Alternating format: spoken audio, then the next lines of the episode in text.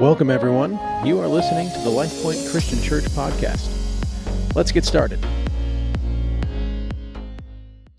Who would like to receive a blessing from God? Okay, most of us, right? We, we want to be blessed by God. I know I do. Of all, uh, there's only one book in the uh, Bible of the 66 books that God says you'll be blessed if you read it. Which book is that? It's the book of Revelation. And so, my hope, my prayer, I sincerely desire that you will choose to read through Revelation two or even three times during this series as we're going through the book of Revelation in the ne- over the next couple months. Now, today, what we're going to do is we're going to pick up in Revelation chapter 5. So you can turn in your, on your phones to the YouVersion Bible app, Revelation chapter 5. You could also um, go to a physical Bible, and that's where we're going to pick up today. Last week we saw Revelation chapter 4. John was transported to heaven, and, and uh, he was transported up to heaven, and, and we saw that that was really a picture, a symbol, a, a type, if you will, of the church will one day be transported to heaven as well prior to the events that will happen in Revelation chapter 6 through 18 that are referred to as the seven year tribulation period that will happen at the end of days. And we're going to look at that in the upcoming weeks, chapter 6 through 18. And this tribulation period, it's going to be the worst period of time in human history. It's unimaginable what's going to happen. But during that time, the Jewish people, they will suffer under intense persecution, but during their troubles, many, many, many of them and people, uh, non Jewish people or Gentiles, will come to know Jesus as their Lord and Savior. Today, in chapter 5, before we get to Revelation 6 through 18, today in chapter 5, we get the backstory of why this tribulation period is getting ready to come. And in this chat, backstory, one of the things we learn in Revelation 4 and 5 is we, we, we hear about heaven. And it's just an important reminder. I think most of us know, but, but maybe not, you know, solidified for us. But the reality is heaven is actually a real place. It's not a figment of somebody's imagination. It's not given to us just to kind of try to comfort us when we're going through troubles and challenges. No, no, no, no. Heaven is a real place. And John is given a tour of heaven, and it's an auditory and visual experience that he gets. I think about some of the words that John lists gives in, in the book of Revelation. For example, he said the word the words I looked. He says it 12 times. He says the words I saw 34 times and he says the words I heard 26 times. Heaven is found in over 500 passages of scripture in the Bible. And, and, and the verses all point to heaven being real. For example, when Jesus spoke about heaven, here's what he said John chapter 14. He said, My Father's house has many rooms. If that were not so, would I have told you that I'm going there to prepare a place for you? And then Paul, the Apostle Paul in Philippians chapter 3 said, Our citizenship is in heaven. Everything that matters to you and I that's important to us is in heaven. The Father's in heaven. The Son is in heaven. The Comforter's in heaven. Those who have gone before us who know the Lord are in heaven. And our reward is in heaven. It's why Paul said in Philippians chapter 1, he said, Hey, for to me, to live is Christ and to die is gain. Why is that gain? Because he knows he's going to go be in heaven with the Lord. Randy Alcorn, author, writes uh, uh, probably the best book about heaven that's simply entitled Heaven. I encourage you to read it.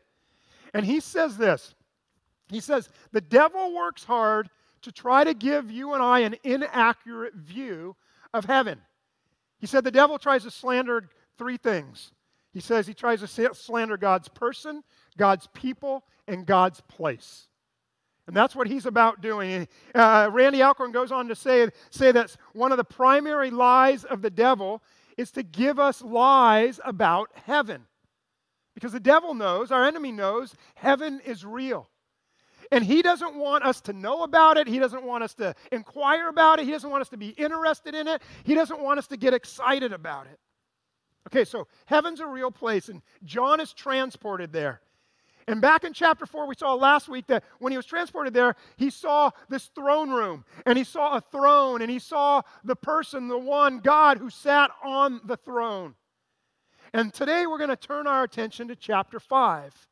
And as his attention is going to shift, Revelation chapter 5, starting in verse 1, it says this And then I saw in the right hand of him who sat on the throne a scroll. Everybody say scroll. Okay, that's where we're talking about today. That's what the message is about today. And, and, he says this there's a scroll in his right hand with writing, notice, on both sides, and sealed with seven seals. And I saw a mighty angel proclaiming in a loud voice, Who is worthy to break the seals and to open this scroll? But no one in heaven or on earth or under the earth could open the scroll or even look inside. So now we're going to turn our attention from the throne and the one who sat on the throne to the right hand of him who sat on the throne and what was in his hand. And in God's right hand, we have this scroll, and this scroll has something to do with earth and its inhabitants. Now, scrolls were ancient versions of our modern day books. And, and scrolls, you would basically open it up. Uh, there would be two uh, cylinders, and you would open the scroll up like this. And then when it was time to close the scroll, you would roll the scroll closed on those cylinders. And so many scrolls, if they were legal documents, if they were important documents, if they required them to be sealed, you would wrap a rope or string around that sealed up, that rolled up scroll. You would then take hot wax and you would pour that over that rope or that, that thread, and then whoever was a part of that, that important document that, that needed to be sealed or secured, or, or the contents were for a later time, whoever was a part of that, they would take uh, usually like a ring of some sort. They, they would then take that ring and, and push that or punch that into that hot wax, thus sealing that scroll and identifying themselves with that scroll. And so later on down the road, when it was time to open the scroll, when it, when it was time for it to be read, when it was time to be uh, um, the contents were to be revealed or, or something was to be executed uh, or, or carried out in the scroll, those witnesses who had pressed their ring into the, to the wax, they were the ones who could loose it or break open the seal. With that in mind, let's talk about Hebrew scrolls or Hebrew documents. The Hebrew document that most represents what we're looking at here is the ancient title deed or property deed. And again, I want you to hang with me because I told you, Revelation chapter 1, we're talking about the scroll. And we need to understand the context so that when we come back to Revelation, Revelation 5, just like, oh my goodness, this makes total sense. So, the document that most represents this is the title deed or a land deed or a property deed. And when you were to open that scroll, on the inside of that scroll, you'd have all the details written down about that property, about the deed. You'd list all the assets, what's involved, what it's all about, and then you would roll it up, and on the outside of that scroll, you would have the requirements written down of what it takes to get that, that property or to buy that property or to, to get back that property. You see, in Hebrew culture, if you lost or had to forfeit a piece of land, eventually somebody who was related to you who was willing to buy that property back and who was able to do it, they had the right to get that property back. They could, and here's a word that, that we use in church a lot, they were, they were able to redeem it back for the family. What does that mean to redeem something? To get it back, to buy it back. And that's why these scrolls, they had these redemptive provisions. They had redemptive clauses again, redeem, buy back, get back that were written on the outside and even on the inside. Again, if property was lost or taken or forfeited, you couldn't afford it, whatever the case may be, these were the requirements to get it back, to acquire it back, to purchase it back. Now, the person who could get the, the, the, the deed back, the title deed back, was called in Hebrew the Gaal. Everybody say Gaal. There you go. You know at least one Hebrew word now. Ga'al. The word we would use is kinsman redeemer. Some of you might recognize that, that word. Talk about it in a moment. A kinsman redeemer. And every kinsman redeemer had to meet how many requirements? Three.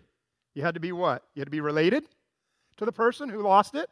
You had to be willing. Yeah, I'm willing to, you know, get this property back, buy it back, redeem it back, and I'm, I'm able. I, I have the means to get the property back. Now, by the way, what I just described to you is really the story of the book of Ruth. Maybe some of you have read that before. What's the story of the book of Ruth? Well, land is lost. Elimelech, he dies. His widow and his daughters, they're away. They had moved away. They've moved away, and they figure, they think, the widow thinks, hey, let me come back to Bethlehem to where the land is. The widow is thinking about this buyback redemption clause, right? She's thinking, okay, how do I get this back? And so enter the sto- into the scene a relative. The relative's name is Boaz. So Boaz gets involved. He, he's related. It turns out in the story he's willing to, to buy back, redeem back that property, and he's able. He has the means to do it. And so, to summarize the story literally in one paragraph, you know, uh, he, he does it, he gets it, he, he gets the bride, he gets the family, he lives happily, they all live happily ever after, and that's the story of the book of Ruth. Boaz, he, it's the story of a kinsman redeemer. You also have more context. You also have in the Old Testament the story in Jeremiah chapter 32. Jeremiah was a preacher, and he was preaching truth, and it was a truth that was difficult to hear. The Babylonians were coming, and he said, The Babylonians are here, they have come, and, and, and God is going to use them to bring judgment upon the nation of Israel.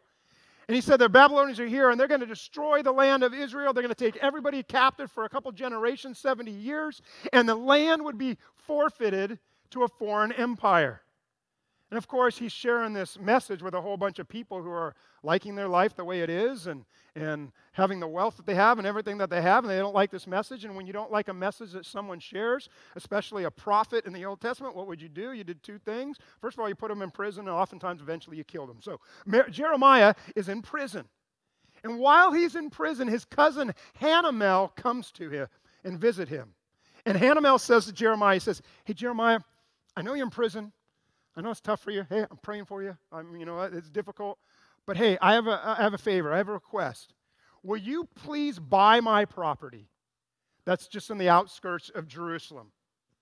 Now, knowing what you know about the message Jeremiah had shared, Jeremiah's thinking, well, that's the stupidest thing I could ever do. Why would I give my money away the Babylonians are right on our doorstep. They're coming right now. They're going to take our land away. So the land's going to be worthless. So why in the world? I'd rather save that money for when we head out. So why in the world would I get involved with buying the land? What kind of deal is that for me? God comes to Jeremiah, and God tells Jeremiah, listen, Jeremiah, even though this doesn't benefit you, as a statement of faith, I want you to buy the land. I want you to pay the money for it. I want you to get that title deed. Because eventually, after a couple generations, your family's coming back and they will have the title deed to the property, the right to possess the land again. God said in Jeremiah 32, verse 15, someday people will again own property here in this land and will buy and sell houses and vineyards and fields. So you have this idea of a scroll. It's an ancient title deed, a property deed, and it has redemption clauses or a redemption clause built in so that you can get you back, you can buy back, you can redeem the land. Many scholars believe that now let's jump into Revelation 5. Many scholars believe what we're looking at in Revelation chapter 5, that what the scroll that's in God's right hand, it's the title deed to the earth. It's the property deed to the earth and all of its inhabitants. Track with me here for a moment. See if you can, and hopefully you're following along with this. So let's go back all the way to the beginning in Genesis. God created uh, uh, male and female, created humankind. And you might know the story. God told Adam and Eve, you know, you're in charge. I've given you authority over, over all of creation to rule, to have dominion. Okay? My, the title deed, it, it's, it's yours. You're in charge of all of it. Rule over creation, creatures, all of it. You're in charge. Perfect. Everything was good. The devil shows up, tempts Adam and Eve. They're tempted. They fall. They disobey God. They sin. And in their sin, in their uh, turning their back on God, they were thus forfeiting the right of that title deed. They were handing over, if you will, the imagery, uh, jurisdiction of the earth over to the devil, over to the evil one. And how do we know this? Paul said in Romans chapter 5 when Adam sinned, sin entered the world. Adam's sin brought death. And so death spread to everyone, for everyone sinned. So Adam has turned over the title deed of the earth. He lost it, he forfeited it. But it wasn't just people who were affected. Romans chapter 8 says this the earth itself came under a curse because of this fall, because of this sin. And it says all creation was subjected to God's curse. But with eager hope, the creation looks forward to the day when it will join God's children in glorious freedom. What's that freedom going to be? It's going to be freedom from death and decay that entered the world upon Adam's sin. Verse 22 For we know that all of creation has been groaning. Some translations say wanting to be delivered, or some translations wanting to be redeemed. All of creation has been groaning as in the pains of childbirth right up to the present time. And so you, you have this language, this imagery of the title deed and the devil taking it back. It's why you get these different titles for the devil. For example, Jesus called the devil the ruler of this world. Paul called him the God of this age.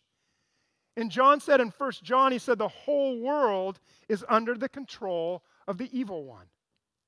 Think about Jesus. Uh, uh, some of you might know that he was tempted by the devil. And, and in that story, the devil takes him up onto this high mountain and, and he's tempted by the devil. And the devil says, I want you to look out at all this. And Jesus, you, get, you see all the kingdoms of the world. And the devil said to Jesus in Luke 4, he says, I will give you the glory of these kingdoms and authority over them, the devil said. Now, why can he do that? Notice what he says. Because they are mine to give to anyone I please. Now, I do think it's interesting, whether true or not. What, what we do know is Jesus didn't dispute it, he didn't argue the point of what the devil had said. So, the scroll in God's right hand is the title deed for the earth and its inhabitants. And the seven seals on the scroll are going to begin to be broken. Uh, we're going to be looking at this in the coming weeks, starting in chapter 6.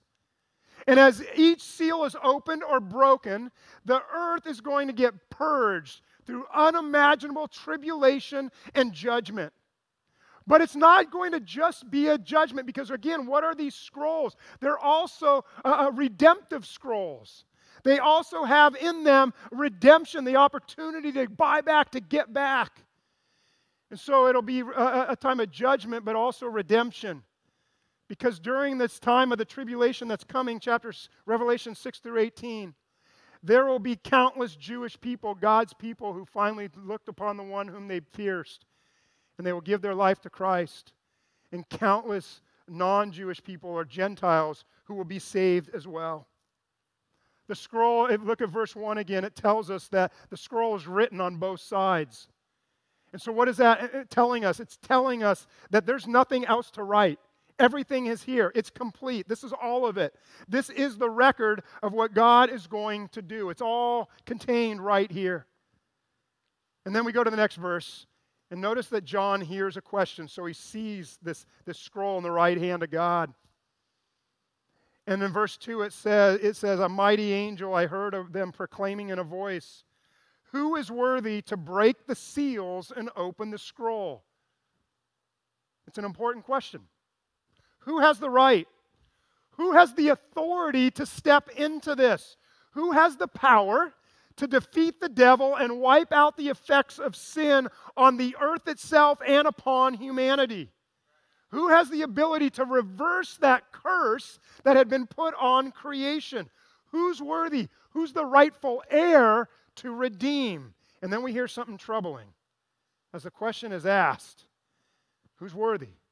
Verse 3 And no one in heaven or on earth or under the earth was able to open the scroll or even to look at it. Who's worthy to take the scroll? Nobody steps forward. Millions upon millions uh, of angels Michael, Gabriel, the rest of them, no one steps forward, no angel steps forward and says, I can do it.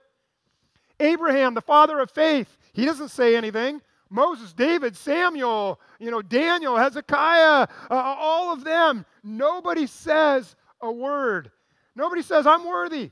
I've got the power. I've got the ability. I've got the right. It's just dead silence. And John comes to this realization of what he's looking at, and what does he do? Verse 4 John says, I wept and I wept. In the Greek, that literally means he cried uncon- uh, uh, uh, uh just unconvulsively, or convulsively, I should say. He's just heaping cries. To thought, the thought to think that God's creation and God's creation, the earth, and God's creation, his people, that we would forever be in the hands of the devil? To think that God will never do something about the evils of sin and in this world, and sometimes we wonder that. God, are you going to do something? This is so wrong. The evil is so prevalent. God, are you going to step in? And you wonder that at times. And John is feeling that. And he's seeing no one's worthy, and it's unbearable for him to imagine. And so he weeps uncontrollably. But then verse 5 says, One of the elders said to me, Hey, don't, do not weep. I want you to see, look, notice the lion of the tribe of Judah, the root of David, he has triumphed. He is able to open the scroll and its seven seals. In other words, heaven is real. We talked about that in the beginning, but heaven, we discover here, it's a redemptive place. Something can happen about this curse, about this problem, about the title deed being taken. So, John, stop crying. There's no crying in heaven. If you're not laughing, then you're too young. You can ask an old person who laughed at that. Stop crying. Why can you stop crying? Because somebody has come to save the day. And the description that one of these elders gives, he's speaking of the Messiah, the Savior.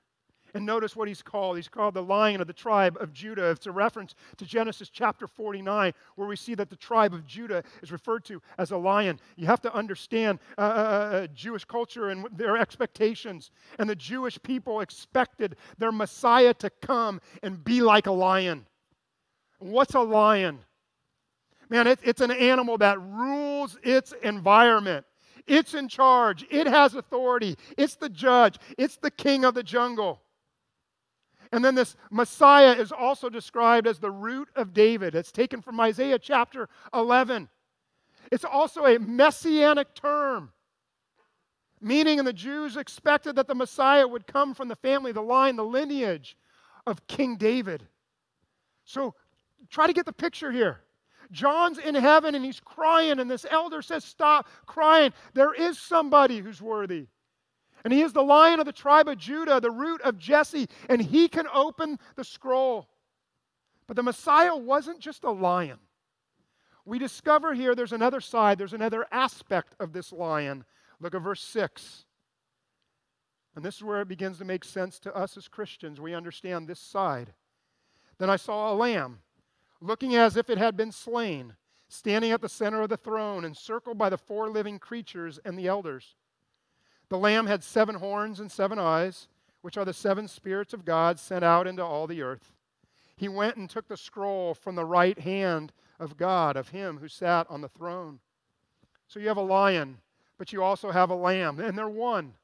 Same person, same purpose. You and I, of course, know. Who's the lamb talking about?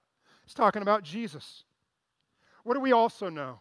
We also know that when Jesus came at his first coming, he didn't come as that lion, right? He didn't come as a conquering king, which is why the Jewish people had such a hard time accepting Jesus as their Messiah. Because in their mind, all they could see was Lion of the tribe of Judah, conquering king. That's all they could. They couldn't see the other passages that talked about that this Messiah would also be a suffering king, that he would be a, a, a lamb so when Jesus came the first time, he was a lamb, he was a sacrifice.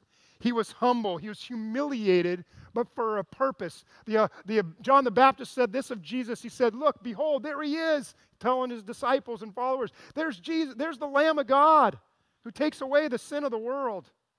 29 times in the book of Revelation, Jesus, the Messiah, is referred to as a lamb. But at Jesus' second coming, we see in Revelation chapter 19.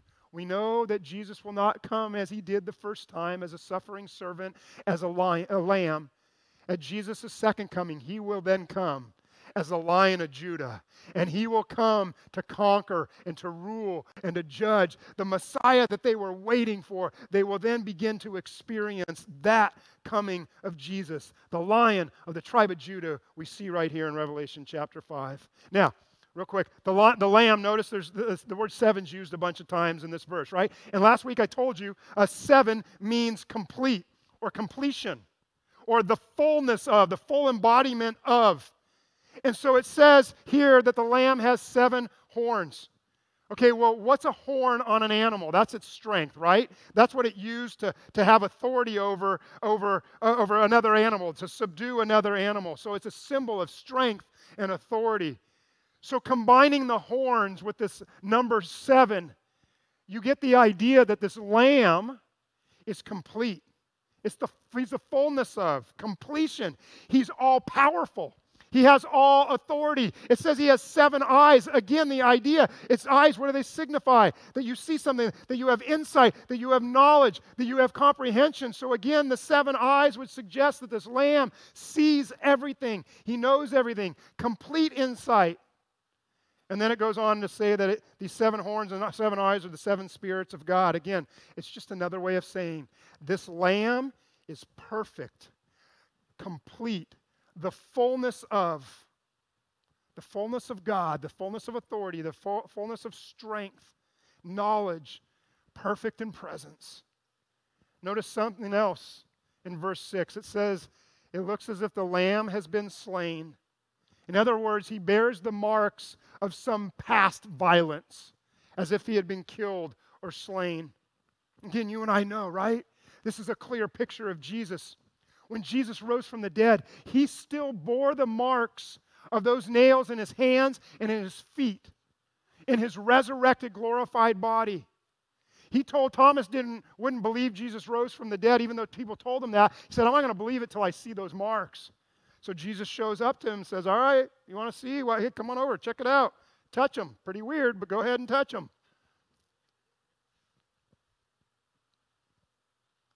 He had the opportunity to see the marks. Now, I, I think about that, and it, a wild thought comes to my mind, and even a humbling thought.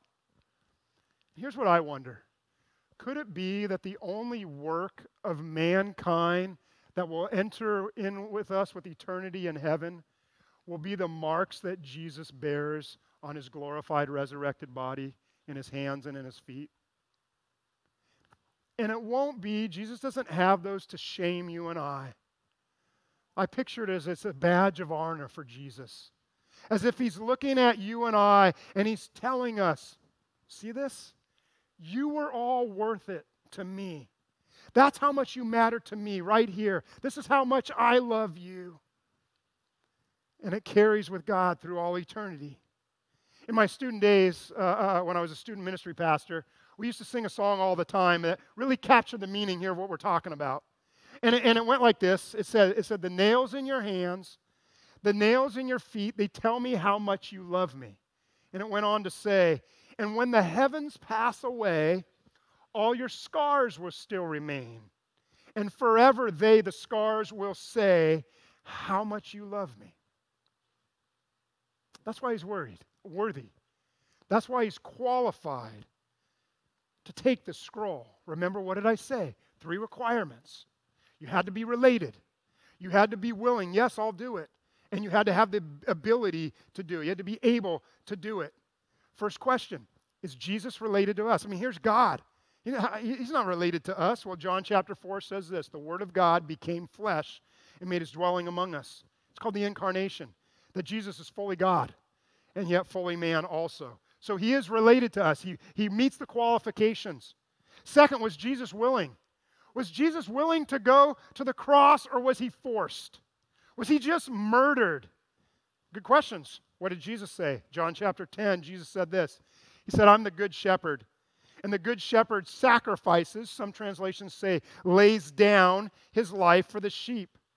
Notice, Jesus says, No one can take my life from me. I sacrifice it, and what's the word? I sacrifice it what? Voluntarily.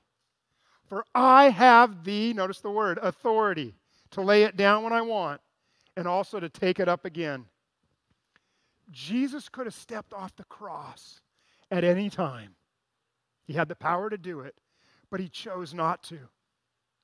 You see, you and I need to understand it wasn't the nails that held Jesus on the cross, but it was his love that kept him on the cross for you and I. So Jesus is related, Jesus is willing, and Jesus is able. He's able to do it. And Romans addresses this in chapter 5. It says, When we were utterly helpless, Christ came at just the right time and died for us sinners. What was that cost? What did it actually cost Jesus? We know, according to the Old Testament scriptures, that there had to be the sacrifice of blood by a perfect sacrifice. And what did Jesus do? He went as a perfect sacrifice. There was no sin, he was without sin, and he shed his blood for us. We hear the anthem of heaven proclaiming this clearly in verse 9, Revelation chapter 5. It says about Jesus, with your blood you purchased for God persons from every tribe, tongue, language, people, and nation. So, he's related, he's willing, and he's able. Jesus is our kinsman redeemer. Jesus is the one who's worthy and qualified to take the scroll, to open the scroll. And as we will see, the scroll contains the title deed, it contains the record of judgments upon the earth before the Lord comes in his second coming and before he sets up his earthly kingdom and before he, he enters, we enter into this eternal state. So, what happens to John and others when they discover there is somebody who is worthy to open the scroll. What happens for you and I when we realize and discover we've been redeemed, we've been saved, we've been bought back, that we have a kinsman redeemer? What happens? The next few verses they show us. Revelation chapter 5, starting in verse 8 and following, and it lets us know that prayers and praise go up to God. Verse 9 says, They sang a new song. You're worthy to take the scroll and to open its seals because you were slain. And with your blood you purchased, some translations say you redeemed, i.e., bought back, kinsman redeemer. You redeemed for God persons from every t- tribe and language and people and nation. So we discover the news that there is somebody who's worthy to buy back. And what does heaven do? Heaven responds with prayer and praise it goes on to say that there's 10,000 times 10,000 and thousands upon thousands of angels making declarations. That's taken from Daniel chapter 7. And it just simply means that you don't multiply those numbers, it just means the, the angels are innumerable. And what are they all doing? They're singing out in a loud voice in verse 12 that the Lamb is worthy. In verse 13, it wasn't just the angels who were saying the Lamb is worthy. It says, John saw and heard every creature in heaven, on an earth, and under the earth, and in the sea, and all that is in them. And he heard them say to him who sits on the throne and to the Lamb be praise and honor and glory and power forever and ever. So here's the question What is the most fitting response? What is our most fitting response to Jesus taking the title deed of the earth from the hand of God and redeeming the world upon a cross and then through these tribulation judgments that are to come, to regain control of the earth and its inhabitants from the control of the devil. What's the most fitting response when we discover this news? It's worship.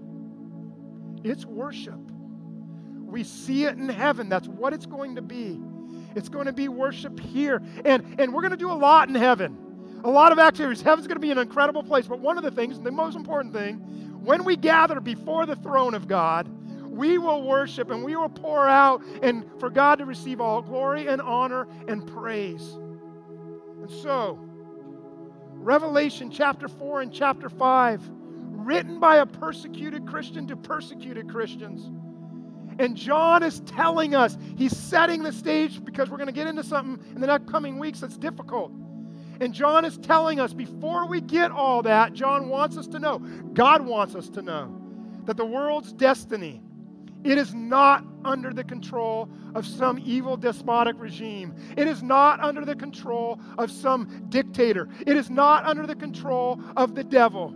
On the contrary, we are in the hands of a loving Heavenly Father through His Savior, through our Savior, His Son, who bled, who shed His blood, who died for us, who redeemed us, that we might be called children of God.